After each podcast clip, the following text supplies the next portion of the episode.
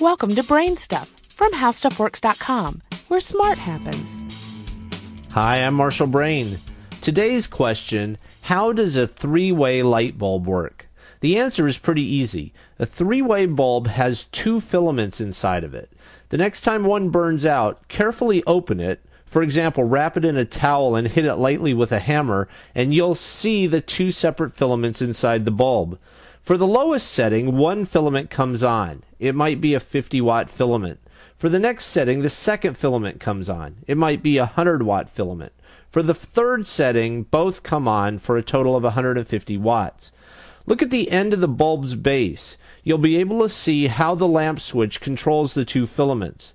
Today there are now three-way fluorescent bulbs. In one design from GE, there are two different tubes. Either one or both fluorescent tubes can be lit to create the same effect. Do you have any ideas or suggestions for this podcast?